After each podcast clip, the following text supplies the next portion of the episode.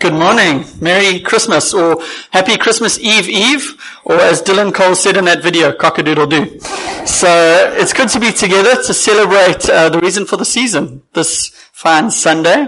I was thinking this is my 33rd Christmas and I've spent nearly all 33 of those Christmases here in Durban, maybe a few in some other different places, but it's great to be in the city of sun uh, to celebrate Christmas time. You know, there's something about um, December in Durban that is just so special. I think probably part of it is obviously the Christmas carols and mince pies and whatever you do to celebrate Christmas. I don't want to step in any toes today. Christmas stockings, Christmas trees, whatever you do. But also there's something about the heat and the humidity humidity of Durban.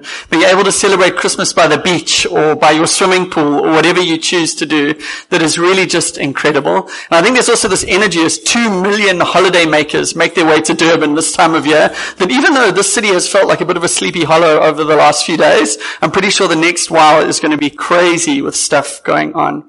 It's like a special city to celebrate what we're remembering this time of year, that Jesus came down, that Jesus came to this earth. And that's exactly what we want to do today. And no matter, um, I guess what you believe, no matter where you are on the spectrum of faith today, I want to say you're welcome here. And I think there's something significant about the fact that 2,000 years after the birth of Jesus, after this man was born, we are all gathered here on the southeastern kind of tip of Africa in this primary school with these green chairs and these green floors, remembering the fact that this man was born. Jesus is no ordinary man and this was no ordinary birth. And again, wherever you are on the spectrum of belief today, I want to say that Jesus says that his birth and his message and his life is good news of great joy for all people. So I really do believe for you today that the Christmas message is something to say to you, something for your life, something for where you're at. And I hope it will encourage you today. So you can turn your eyes to the screen. We're going to read from a bit of Matthew 1 together. Otherwise, if you do have a Bible or a Bible app, you're welcome to pop open your books or your phones. And we're going to read from chapter, uh, chapter 1 verse 18 together. And it says, you know what? It's, it's a tragedy, but it will be okay. I do just want to say thank you to Carmen and to Dom and Josh for putting together our beautiful Christmas decor. Sadly, we can only celebrate one half of what's going on today, but um, I really do appreciate the time and energy and effort. And I guess it just was not meant to be this Christmas. We'll try again next year. Matthew 1 verse 18. Now the birth of Jesus Christ took place in this way. When his mother Mary had been betrothed to Joseph, before they came together, she was found to be with child from the Holy Spirit. And her husband Joseph, being a just man and unwilling to put her to shame, resolved to divorce her quietly. He just wanted to sweep this all under the rug. But as he considered these things, behold, an angel of the Lord appeared to him excuse me, in a dream, saying, Joseph, son of David, do not fear to take Mary as your wife, for that which is conceived in her is from the Holy Spirit. She will bear a son, and you shall call his name Jesus, for he will save his people from their sins. All this took place to fulfill what the Lord had spoken by the prophet. And can I just say, spoken by the prophet 730 years before this moment. All this took place to fulfill what was spoken by the Lord to the prophet. Behold, the virgin shall conceive and bear a son, and they shall call his name Emmanuel, which means God with us. Then Joseph woke from sleep. He did as the angel of the Lord commanded him. He took his wife, but knew her not until she had given birth to a son, and he called his name Jesus. It's an amazing passage. Um, but I must say for myself, kind of preparing for today and reading through like a number of different Christmas passages in the Bible, I struggled a bit because I think we, we come to Christmas with these red and green and white kind of lenses on, you know? So you read a passage like this and you're like, where's the Christmas at? Like there's no reindeers, there's no tinsel, there's no fairies, or not fairies. there is an angel, there's no fairy lights, there's no eggnog, there's no hot chocolate, there's no Christmas presents or Christmas trees or stockings. Where's Christmas going on in this passage? Instead, what we kind of find in this story is three big ideas of scandal, sin, and salvation. And we kind of think to ourselves, well, where's all the Christmas in that? You know? And we've just got to admit as we read the story and as we think about the story that this is weird. Like it would be weird for us reading through this and thinking about this today. But imagine being in Joseph's shoes or being in Mary's shoes. This must have been a very weird experience for them and a very interesting time of year. So what I really want to do this morning is I just want to simply look at what Matthew 1 is speaking about, those three big ideas, and see how really those are significant for Christmas and for each one of us and for our lives today. But before we do that, let me just pray quickly. So Jesus, as this is a time of year where we celebrate you coming, I really do ask that you would come in this room now and be God with us. Lord, I pray that in a way you would take those green and white and red lenses off of our eyes. And as we speak about your birth and what that is all about, I pray we'd be able to kind of cut through all the other Christmassy stuff and really see you, Emmanuel, God with us, Jesus, the one who saves. And I pray we'd see how relevant and important that is for our lives. Amen. So I think what I love about Matthew's account of the Jesus story is that this is kind of Joseph's point of view. So Luke is my favorite gospel, little Bible nerd. I really like what Luke has to say. But Luke gives us Mary's account of the birth of Jesus. So we kind of get the angel Gabriel coming down and appearing to Mary and speaking to her about what's going to happen. And on top of that, we get Mary's three months with her relative. We don't really know who she is, Elizabeth, who would give birth to John the Baptist. So if you didn't know this, John the Baptist and Jesus were relatives. They were cousins or somehow they were connected. And we also get like Mary treasuring up all of these things in her heart. She was a proud prego mom. And she even sings a song. She sings a song to celebrate that God has trusted her with giving birth to this boy who will be the savior of the world. Joseph's story, on the other hand, is a little bit more nitty gritty, is a little bit different. And as you can imagine, when Joseph finds out that his fiancée, who he has not been sleeping with, is pregnant, and is claiming that this is from the Lord, he's a little bit skeptical and he's a little bit unsure of what to believe. There's a bit of scandal involved. Now, I think probably for all of us, Christmas time can be a bit sentimental. Don't know if you're like me, but I enjoy watching a few Christmas movies in the build up to Christmas Day. So Shell and I have watched a few over the last while and they're like family movies. They feel good, like emotional roller coaster. You laugh a bit, you cry a bit, you feel a bit, tugs on the heartstrings. Christmas can be sentimental. And obviously there's traditions, you know, if you do this kind of thing, I reckon most of us in this room are into some Christmas traditions. So Shell was nagging me, when are we getting our tree? And the Clark family tradition is the 16th of December. That's when we go to get the tree. But Shell from like, I don't know, October wanted us to go and get this Christmas tree and get it going up. So we've got that tradition. We do stockings for each other. There's a few other things that we do. In the Clark home growing up, we always had Quality Street. That was kind of like a Christmas thing. Whatever your traditions are. So Christmas can be sentimental, it can be traditional, it can be religious. You know, this can be a time of year that we want to sing Christmas carols and remember the Christmas story and think about kind of peace, love, hope, joy, all of those good Christmas message ideas. But for Joseph, the first Christmas was none of those things. This wasn't like sentimental. He wasn't feeling good. He wasn't feeling tradition or religion. He was feeling angry. He was feeling confused. He was feeling hurt. He was devastated because his girl, this woman that he wanted to marry and spend the rest of his life with, was coming to him with news that she was pregnant and she had this whole story kind of mapped out that he wasn't buying into, but it seemed like she'd cheated on him and she'd broken his heart and he couldn't trust her anymore. That's what Joseph's first Christmas was all about. And we've got to understand Mary had an angel appear to her. Gabriel had come and he'd spoken to her and they'd had this encounter and I'm sure she was a bit nervous and a bit scared. She was young. They were probably both teenagers at the time, as weird as that sounds to us. But she thought, you know what? God has spoken to me. He's told me that this is what I'm called to do. This is my assignment. I've got faith for it. I'm unsure, but cool. God, thank you for trusting me. Joseph had none of that stuff. So when Mary comes to him with some kind of ancient Middle Eastern pregnancy test and there's like a little plus sign, his eyes go wide and she can just see the excitement draining out of his face. She's like, we're pregnant. He's like, we? what do you mean we're pregnant? He's terrified and unhappy. And they have this awkward conversation where Mary's backpedaling and she's trying to convince Joseph, no, this is a good thing. We're pregnant, but I'm still a virgin and God's the Father and it's the Savior of the world and this is the promise fulfilled, Emmanuel, God with us. And Joseph is having none of this. This is a very hard sell, as you can imagine. And this is the first Christmas. And we kind of get this in Matthew chapter 1 and we read what is going on present tense at the first Christmas, but we miss all of the backstory. We miss the fact that Mary and Joseph probably would have grown up together in the same small town. So the commentators I was reading were saying there's probably a couple of dozen families at that time. Maybe 200 people in the small town. Everyone knows everyone.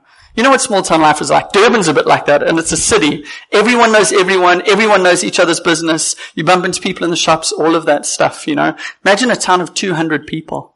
Everyone knew everything about you. And when you were growing up, I guess Mary and Joseph would have played together on the jungle gym at the school that they went to or whatever they did. And I guess when they became teenagers and the hormones started raging a little bit, there weren't that many people that you could choose from to marry. So Mary and Joseph start dating and they decide they're going to get married and they're just like dreaming about their future, you know.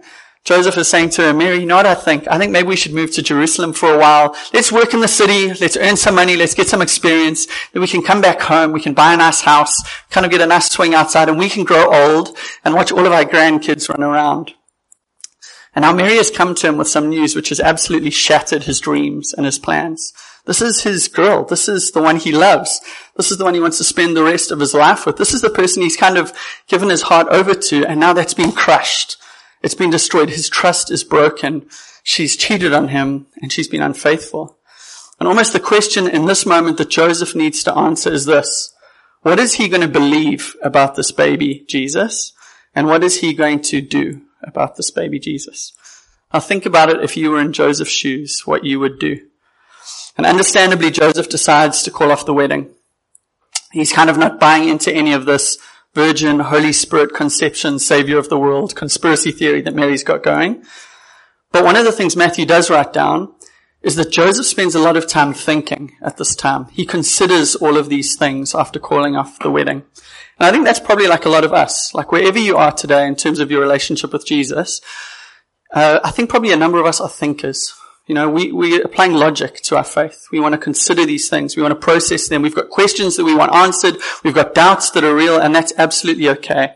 As Brendan spoke about with Alpha, we want that to be a space where people with questions and doubts can come in and can voice those and share those in a safe space to kind of explore Christianity and the claims of Jesus. I want you to know that if you're a Christian or if you're like on the verge, you're thinking about Christianity, you don't have to kiss your brains goodbye.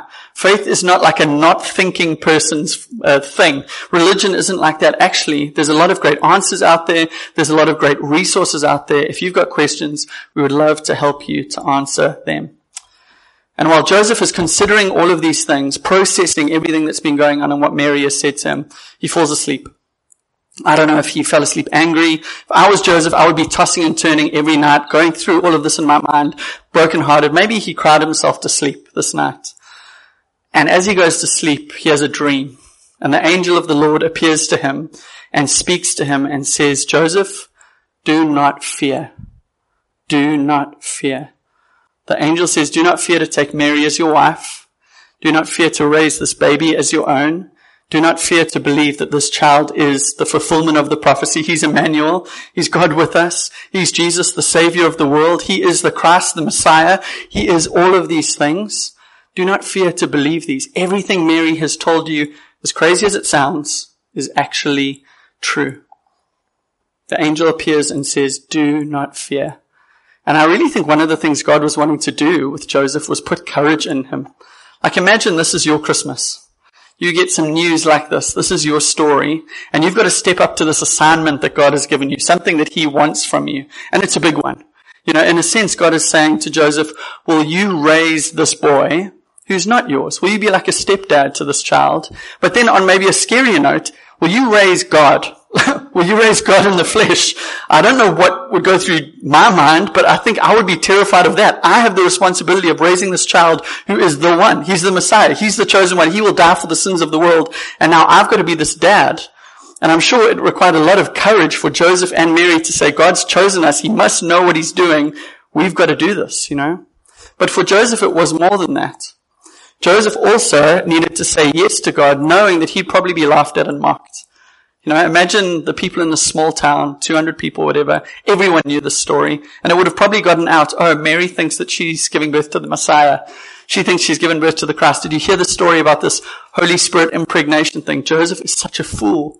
Imagine people laughing about him behind his back. And then other people kind of gossiping about him and scorning him. People saying, oof, Now Joseph's blaspheming. He's saying that actually this is a miracle baby when actually he just couldn't wait to get married and they've fallen pregnant. He's trying to cover up this whole thing. And really for Joseph, he knew he was going to be misunderstood. He knew he was going to be spoken about and gossiped about. And part of Christmas for Joseph was just deciding, you know what, I'm going to give my reputation over to God.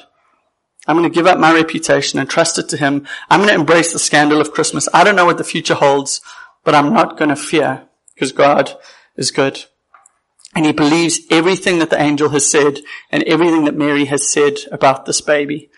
And I want to ask you today, what do you believe about Jesus?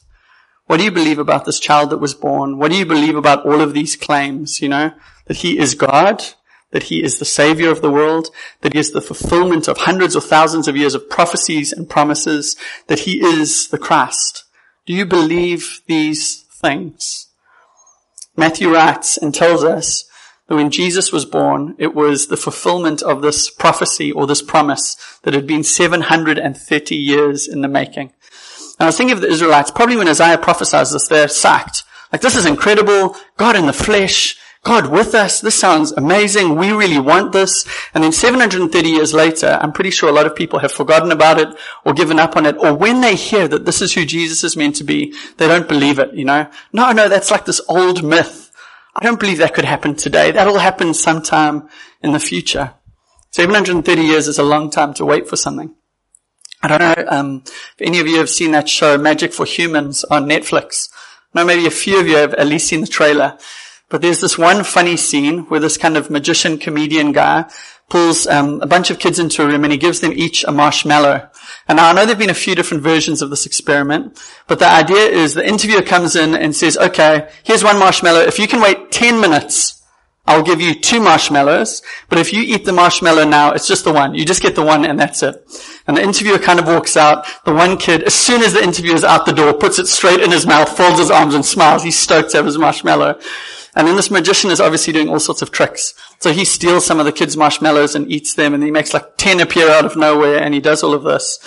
But watching how the kids respond, you know, you've got the naughty kids or the kids who can't wait. They gobble down those marshmallows. They're good to go. And then you've got kind of the type A, more anal retentive kids.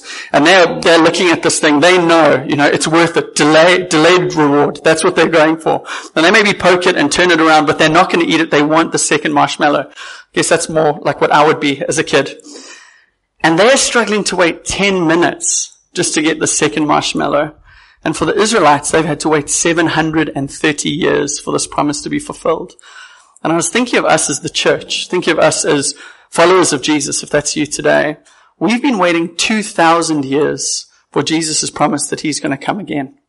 2,000 years waiting for that promise, every year trusting that it could happen. Do you believe that could happen soon? Do you think about the fact that Jesus is coming again and that this world as we know it will be wrapped up and everything will be different? Do you believe that Jesus who was born 2,000 years ago is coming again to be back with us?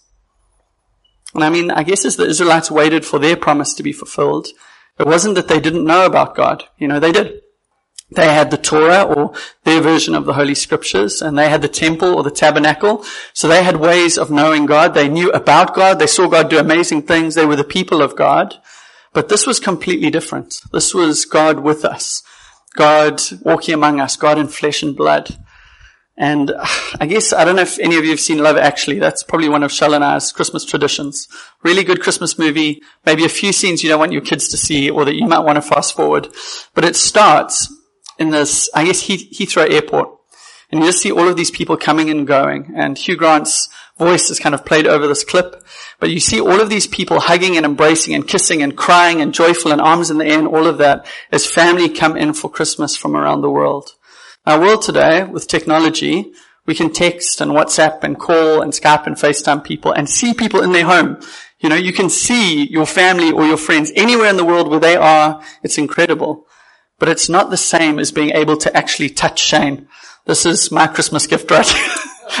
it's very different being able to touch and see the three dimensional reality of people, you know, being able to just, I don't know, enjoy that flesh and blood reality of having someone in our midst. I think that's why the first thing when you're at an airport that you see people do when they come through that door is they touch, they embrace, they kiss because it's, they're here, they're finally here. And that's kind of the idea of what's going on in this picture. God incarnate, God in the flesh, Jesus in flesh and blood is going to come down. Eugene Peterson, uh, who translates a version of the Bible, puts it this way. Says, the word became flesh and blood and moved into the neighborhood. Or God arrived in the scene. Or another writer says, in Jesus, God gave us a face. I think that's my favorite one. Because everyone had known about God, but in Jesus, God gave us a face. He showed us what he was like. He was God with us. So that if we looked at Jesus, we would know what God was like. If you want to know what God is like, just go to the scriptures. Go to look at Jesus. See how he spoke in situations, how he treated people, how he acted, all of those things, because Jesus shows us what God the Father is like. He is Emmanuel, God with us. And everything that is in God or true of God is in Jesus or true of Jesus. He was both fully God and fully man. And Christmas teaches us that God is not just an impersonal force or an energy or like some distant out there deity disengaged from our lives, but that God cares and that God came down and he came to our world and he lived like as a human being for 30 years walking around our streets. He knows what human life is like. He knows what you're going through. He can empathize. He can understand. He cares and he loves you. God came down to have a relationship with you and I. Jesus wants to know you. He wants to be with you. And then the other thing that the angel tells Joseph is what to call this baby. He says, call him Jesus because he will save his people from their sins. I think we miss a little bit of this culturally, as we often do as we read the scriptures. But the idea is that back in the day, for Middle Eastern parents, it was their privilege, particularly for the father, to name their child, particularly to name their son. And it's almost like God comes and says to Joseph, step aside. I'm going to name this child. We know you're not the dad. It's all me. And I'm going to call him Jesus. And God picks the name for this boy. And in scripture, a person's name was more than just a label. I mean, Cheryl and I haven't had kids yet, but I think for a lot of people we speak to, they go through the baby book and they look at names and they underline and circle and dog ear and finally pick the names that they want to go with. And those names are a label. You know, you think, I don't want to call them this name because that person at school is a nightmare, but I really like this person, so maybe I'll go with that kind of name. And my parents decided to call me Grant, which is, I think, is a beautiful name. It's a family name, but also Grant means tall, which, um, you get the point. So to Mary and Joseph, these Middle Eastern parents, they knew that the name that they were going to give to their boy would be his identity. This was who Jesus was. Something of his um, purpose in this world. The reason he had come was locked up in this name. And something of like the deepest sense of his identity, his personhood was locked up in that name too. And the angel says to Joseph, you shall call his name Jesus. Why? Because of his life's work. Because of who he is. Because he will save his people from their sins. And Jesus or Yeshua or Joshua or Josh all means the Lord saves or God is our savior. That's the identity of Jesus. That is what he came to do.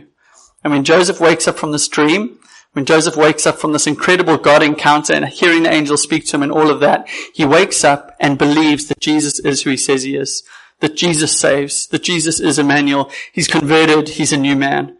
And we've kind of seen this change that Joseph has gone through here. I mean, it's been kind of a rapid one. We've gone through it in eight verses, but he's gone from this kind of bewildered, devastated, unbeliever skeptic to being sold out. He buys in. He's going to marry this girl. He's going to raise this boy. And he knows that this boy is Jesus, the savior of the world.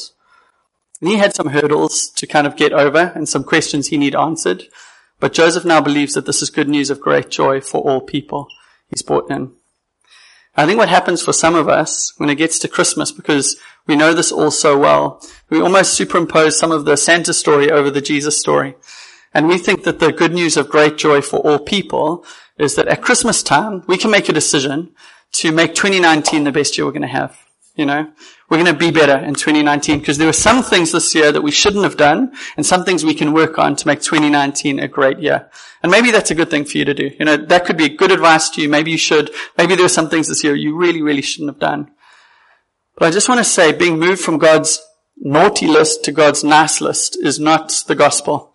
That's not Christianity at all. That might be a good idea for you to do, but that's not what Christianity is all about. In fact, that's quite stressful. Like if my message to you today was 2019, come on church, come on people, let's try our best to move ourselves from God's naughty list to God's nice list. If we all try really hard and encourage one another, we can maybe do it. That sounds like so much pressure. That's hard work, not good news, you know? How do you know if God is happy with you? How do you know if you've done enough? How do you know if you've crossed the line? And what if you do and you take your foot off the pedal and then you kind of go back to the other side? It's stressful to live that kind of way. And that's not what Jesus has done. The good news of great joy for all people is that God came down. That's the message. Not that salvation is within, but that God came down, that salvation is from above, that Jesus will save his people from their sins. And it's not that he's going to give you a message. This is what you must do. This is how you must try. This is, come on, the vision for us, Harbour City 2019. But the message is that Jesus did it for us that He is the Savior and that He will save you. Salvation comes from above. It doesn't come from within. And all of us in this room are trying to save ourselves in some way, whatever that means for you. And the message of Christmas is that salvation doesn't come from trying harder and doing more and trying to reach it and attain it and get it. And if we just put in a bit more energy, maybe in 2019 we can make it happen. But the message of Christmas is that salvation is a person and his name is Jesus. That's the good news of great joy for all people. And I know that sin isn't something we really like to talk about at Christmas. Sin's more the Easter thing, you know. We'll leave that for April. We'll talk about the cross then. Let's just talk about the baby. Let's talk about some presents today. But the message of Christmas is that if God, the King of the universe, the King of kings, would leave the glory and splendor of heaven and come down and be born in this messy, unworthy, dirty, animal feeding trough, then he can come into the sinful bits, the messy bits, the broken bits, the failed bits of your life and mine. And He can bring redemption and salvation and newness and hope and change and transformation. And this is pretty important. Because if God decided to come down once in the history of the world and be born as a baby and live a life as a human, and he takes on this name Jesus, which is about everything that he is here to do, his identity and purpose. And if that is all about forgiveness of sins and being reconciled to God, then that's something we should be aware of. If that's what God came to do, then you and I should think, well, what are we going to do about this message? And I know probably a lot of us don't use the word sin too often. Don't really work in a non-Christian office. I'm like the pastor, one other person. We're both Christians, but I don't imagine you're talking about sin too much around the office, like water cooler or an email or anything like that. So the language of sin might not be something we use too much, but the experience of sin is, you know. I know every single day there are those moments where I don't do what I want to do and where I don't do what I know I should do. I've probably done it today already. And there's probably every single day those moments where, and I probably get in trouble for this more than most of you, where I say things I shouldn't say, and I kind of don't mean what I do say, and all of those things, and by my own standards, I don't say and do what I should do, let alone my motives half of the time my motives are impure and there's like selfishness or pride or anger or shame or guilt tied into why I do the things that I do. So when I'm talking about Jesus coming to forgive sins, I'm not just talking about like the big ten, you know, the ten commandments, thou shalt not kill, thou shalt not this, thou shalt not that. There's also these kind of everyday little things that we probably brush aside of this internal anger and jealousy and coveting and greed and whatever else festers inside of our hearts that I'm talking about too. And I'm not even getting onto these big systemic sins in our society. In South Africa, I think the sin all around us is so obvious and visible. The injustice, the inequality, the poverty, the brokenness of our society. But at Christmas, we realize that sin separates us from God, but that sin also affects every single day. Sin affects our lives. Internally, it breaks us. Sin affects our relationships and sin affects our world. It affects everything around it. And I realize that forgiveness of sins might not be something that we see kind of at Christmas time in Christmas catalogs or advertised or anything like that. And it might not be something that we're considering for our New Year's resolutions. But God says this is really important. God says this is why He came. God says this is something that we should process and deal with. And this is something Jesus wants for you. He wants your sins forgiven. And a little bit later on, John 10 verse 10, he says not only that he came to forgive our sins, but that he came to give us life and laugh to the full. I think that's an amazing promise he makes.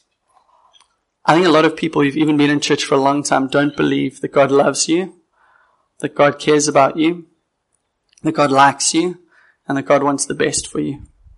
But He does. I want you to know that today. God cares about you and He wants the best for you. And that is why He sent His Son.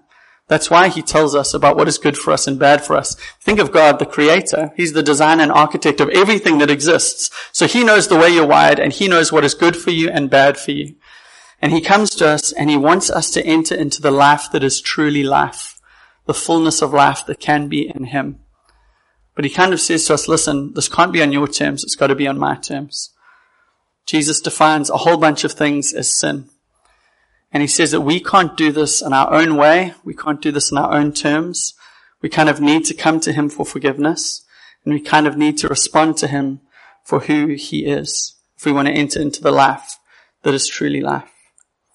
Now, I guess I want to ask you this Christmas, what do you want to do with the gift of Jesus? Have you responded to Jesus, the Savior? Have you come to him and asked him to forgive your sins? Do you want to enter into the life that is truly life? Because we all need a savior. South Africa needs a savior. The world that we live in, I think 2018 has revealed to us maybe more than anything that our world needs a savior. And at Christmas we celebrate that God came down as a savior, that he has come and he offers us this forgiveness and life that is truly life. Would you stand and pray with me?